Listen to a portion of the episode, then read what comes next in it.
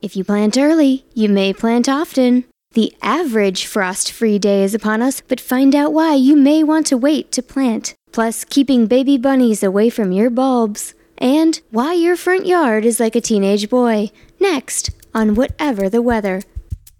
Meteorologist Tracy Butler, and we have a very special guest with us today. I've known this woman uh, practically since I started at Channel 7 24 years ago. Jennifer Brennan, horticulturist, uh, friend with Chalet Nursery, been there many, many years, but yeah, we want 20, to. 27 this year. 27. Wow. I know, I, I, I, sh- I shouldn't say that out loud. It's a good thing I do hair color, isn't it? so do I, sweetheart. So do I. The technology is there for a reason. we are wise women. Oh, but you know what? It's so good to have Jennifer in our podcast because I know so many of you are out there craving to get into your yards, craving to get into your gardens. And we just have a cautionary tale from our dear friend because Jennifer, we're getting into some good weather now. We're getting into some warm weather, above average temperatures, and people want to get out there and get their impatiens and get their petunias and it you know- could trick a lot of people. and Right. Be, be careful, be careful. You don't want to put anything in because of the average frost free date. And we've talked about this for years. It's May 15th here, and that's the average date that we could still have a hard freeze. Average date. So it could it could stop earlier than that, but it can also continue later than that. So I, we joked about the, the saying that, that we say at Chalet, you know, that if you plant, you know, early, you may plant often. and, and then the one I shared with you, Don't plant yet. You may regret. But there are a lot of things that you can be doing in your yard and garden right now. And so we're calling this segment, What Would Your Horticulturist Do? You know, and, and, and, and when you asked me to do this, I just put a list down of everything that I did in my own garden. And, you know, it was the first thing is you have to remember where you had diseases and insects on plants last year. And now is the time to protect them. So things like crab apples that get apple scab when we have rainy, wet seasons. And we had three years, uh, three springs of really rainy and wet. So the disease uh, and the spore load is really heavy out there. Now this year, it, it's looking different. It looks like it's going to be cooler, and we might not have as much. But protect the plants. And we, I, I was using a systemic fungicide with a, a systemic insecticide and a fertilizer, and you just make a mix and drench it right where the trunk of the tree goes into the ground. Okay. That's a product. There's two companies that make it. One is from Bio Advanced, and then there's also a company called Bonide, and it's it's the tree and shrub insecticide. And then they also have one called All in One Rose and Flower Care, but they also have a shrub recommendation, and you can use it for eh, for your shrubs. So, So- it's wonderful. When you say the word systemic, tell people what you mean by that. There's contact insecticides and fungicides Right. that you spray on the surface of the leaves or the surface of the insects, and it's the contact. You have to touch the outside of the insect, and that's what kills it. A systemic is something that you mix and you just drench it. You, there's two ways to do it. You can either drench it, you know, right at the root zone, and then the root collar. And this is really cool because research at it was done at Morton Arboretum. Dr. Oh. Dr. Gary Watson, he's my like my hero. You know, he takes the place of Bill Nye the Science Guy, and he did research showing that 60% of entire root system is done at the root collar, and that's where the trunk attaches to the root zone, right where the trunk goes in the ground. So you can drench these things with fungicides and insecticides right at the collar. It's taken up in the tree, and depending on the concentration, it'll stay in for one year or 12 months or six weeks. There's all different formulations. Okay. And I love the year long one because it's just so easy to oh. do, and you're not spraying all that insecticide all over the place. Right. It's a wonderful solution. We're kind of in prevention mode right now, Exactly, right? I mean, this is the time of year that we want to make sure we do the preventative maintenance. And, if you do it now, you can just cut out so many problems that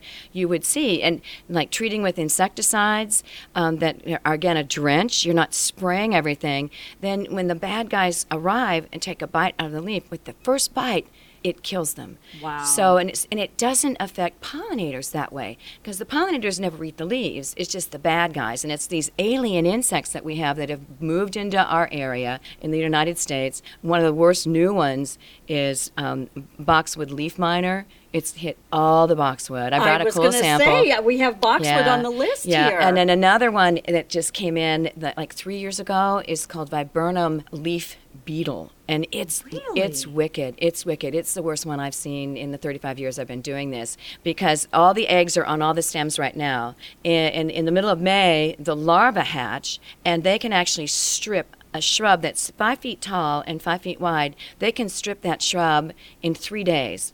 All these little larvae uh, eat on the underside of the leaves, and they eat all of the leaves away. Then, when they're full, they drop to the ground and they pupate and then they stay in the ground until the middle of July, and then the adults come out. The shrubs have relieved, have, have formed new leaves again. The adults will come out and do the same thing. And all you need is two or three years of that in a row, and the, and the, the shrubs are killed. Wow. So the systemics work beautifully, you know, because you drench it with the systemic now, it's taken up in the plant, and, and the, the, the year long one lasts for 12 months. So you just do the drench now, and you can really control the problem. I haven't heard about the viburnum insect, but what about things like emerald ash borer? You know, we've been so used to hearing about that. Well, and and the same 12 month drench is right. what you use on the ash trees, and and it can actually help a tree recover if even if the trees had 30% damage.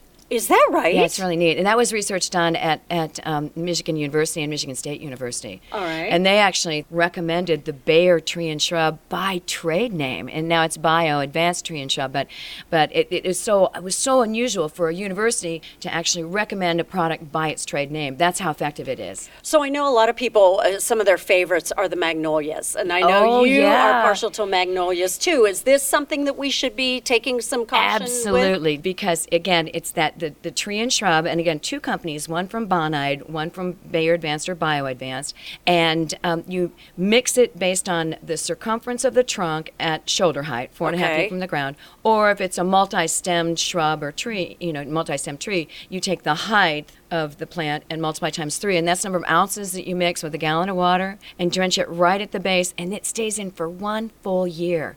And the magnolia scale is what gets magnolia. I, I was at the point before these systemics were invented. Mm-hmm. I wasn't selling magnolias. Well, I know a lot of times we talk about September, the Eads of September, Mm. weed, feed, and seed, but there are things for your lawn that you should be doing right now too. Oh yeah, and and of all the things out in our landscapes that are just slow to wake up this spring, the lawns. The lawns have been like teenage boys. They just they just sleep and sleep. They're, they've been sleeping, sleeping, sleeping, and you know, and they'll they'll wake up when they want to wake up. We finally are getting enough soil temperature and, and the, the lawns just started looking green last in the last 10 days last two weeks depending on where you live and where your growing degree days are they've awakened. So it is not too late to get the spring fertilizer down or if you've had weeds put what we call a spring weed and feed and you can put that down and that will prevent any of the weed seeds from germinating and then it will fertilize the lawn. And as they wake up all these dormant these little dormant grass plants that are in the lawn have the capacity of growing three inches in each direction when they get that starter fertilizer or that wake up fertilizer. And then i tell people you know if you've got bare spaces don't grab for the grass seed just yet. Give it two weeks to see how they thicken up and see where all those plants spread then assess how much you have to reseed. And that's a really good advice because it's saving people money that they may go out there and just buy that seed, throw that down, and you really might not need to yet. Well, and if you have spaces that are less than six inches in diameter, the grass seed, the green grass that's around the edges, have the capacity of growing three inches each could direction. fill in. And it could fill in completely. And so I tell people, don't get too upset too early. Put the fertilizer down first, and if you had weeds, do a weed and feed, and you'll be amazed. You'll Let's be talk about vegetable gardens. I Oh, mean, it's not time to, you know, get out there and plant your tomatoes No, yet. no, no. But you can do But- lettuces. Okay. And you can do sweet peas, and you can do like sugar snap peas. Uh, any of the kales, you can get those out. Radishes, you can get those planted. Okay, that's the exciting time. because there Now's are the some vegetables you can get in your vegetable beds. Sure, and there's there's some vegetables that some of you know all of the um, garden centers have out that if you don't want to start from seed, you just go buy the you know the mini plants and, and set them out or plant them into the garden, and they'll start growing, and you can start harvesting you know as soon as you get more than three leaves. Well, I remember when we did the project really for kids, and And we Uh-huh. would start our little vegetables in egg carton Exactly. containers. We did that together, you and I, at one point. But you talk about adding fresh garden mix to Ah, your yes. vegetable beds. Yeah, you need to you need to rejuvenate the, the garden beds because vegetables uh, of all the plants are just heavy heavy feeders and they'll deplete they'll deplete all the nutrient out of and and then and then you want to have a lot of organic matter so you have good good drainage. So you can either do it with just a good source of organic matter like a leaf mulch if you have your own leaf mulch that's good or I like a compost from it's called cotton burr plant and, and it, Okay. it chops up all the plant of the cotton plant. So you have the leaves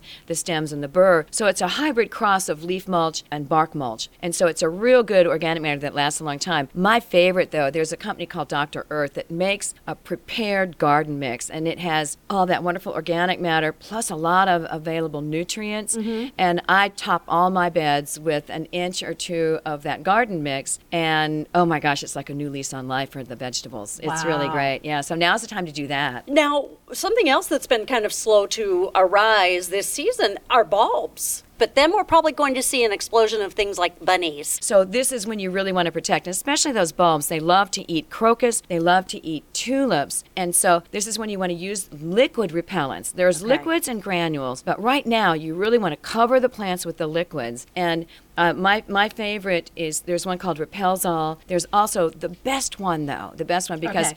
baby rabbits don't have a sense of smell or taste. It's a, a thing Mother Nature did to protect them. They don't have a sense of smell or taste until they become adolescents. So they'll eat through all the other repellents, no matter how bad they taste. Wow. Yeah, so this one is designed specifically, it's called dual action uh, rabbit repellent from a company called Liquid Fence. Okay. And it has five times the capsaicin in it. So it burns their mouths, not fire burn, but, you know, habanero, habanero pepper. So they just don't want to eat it anymore. They go somewhere else to go eat their meal. And so, you know, spray the plants. And the nice thing about that one is it's clear. It doesn't discolor. There's another really good one called Plantskydd, and we've talked about Yes. that one over the years. Yes. And it's fabulous, but it does discolor the plants for Mm. about 48 hours, and then it clears dry. But um, but I I really like the liquid fence, and it's money back guarantee. Um, okay, so fertilizing um, trees, shrubs, and I Mm-hmm. know you love your organic products, and there are a lot of great ones Right, out there. right, right. The organic base. The reason the organic organic based ones are really nice is just that they help feed the soil, and you get a lot of extra microbes. That when you have beneficial microbes, it, they help up repel and outcompete the pathogens. You know, the ones that cause disease. But you know, if you just any fertilizer right now is excellent as long as it's balanced. You know, but but again, the organics that I like, the Dr. Earth brand, because it, they're fish waste based, so the calcium levels are naturally really high. It's fan- they're fantastic, and they have one for um, trees. They have one for um, it- one of the, my favorite, especially if people have hydrangeas that Oh, yes. that aren't blooming in their garden. Then get bud and bloom. We all of us horticulturists at Chalet have been testing these. We rave about the Dr. Earth bud and bloom. It is phenomenal, and it brings you know the the, endless summer hydrangea that was the big star years and years ago. Mm-hmm. Yes. And it, because of weather, you know, it got damaged about five years ago, and, it, and its new nickname has been Endless Disappointment. Oh. And so, so there is hope for endless summer or endless disappointment. Use Bud and Bloom and do it now, and then do it again. Do that one every month for that plant, and it'll put it right back into bloom again. It's really neat. You know, Jennifer Brennan, like I said, I've known her for a very long time. She knows every Latin name for every single piece of foliage that is out there. Well, just because we had oh. to to get the degree, but I try not to do that so much anymore. Jennifer is truly probably the only person I know who gets excited about insects. I want you to share your okay, story everybody. you just told me. Here it is. I, I was driving down to the studio, and I have the fun option of being able to drive down Lakeshore Drive when I went to, and I, I think mm-hmm. it's good. You should see the mood of the lake, eh, you know, every day. So when I can drive down Lakeshore Drive to miss traffic on the expressway, I always do that.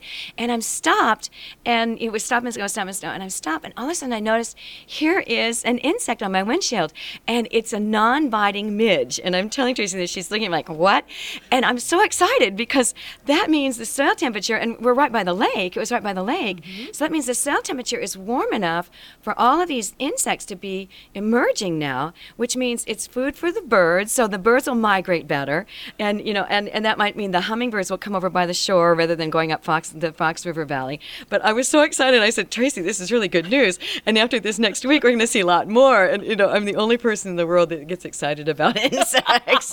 well, when you put that kind of spin on it, I think maybe more of us can get excited about Oh, good. insects. And the thing is, Chicagoans, they love their gardens. They love their yards. Mm-hmm. Even if they have a couple of flower boxes at their condominium, their apartment in the city. Sure, even you just know, a container. Right, Just a exactly. container on the balcony or the patio. We've gone through a lot of tips here on this podcast, and she has basically put together a list of, you know, all the things that she's talked about, and we're going to get that posted on our website too, so that folks can take a look and, you know, say, okay, I listened to this bullet point in the podcast. You know, what am I looking for? Again, my sincere thanks to my dear friend Jennifer Brennan from Chalet Nursery. It's just because I love it as much as all the people out there gardening themselves. So I get as excited about it as they do, probably more. But I, I love doing all the research to get the answers. And you know, there's you, you can never stop learning. All right, we'll see you soon, friend. Thank Lots you. more information at abc7chicago.com. And we hope you have enjoyed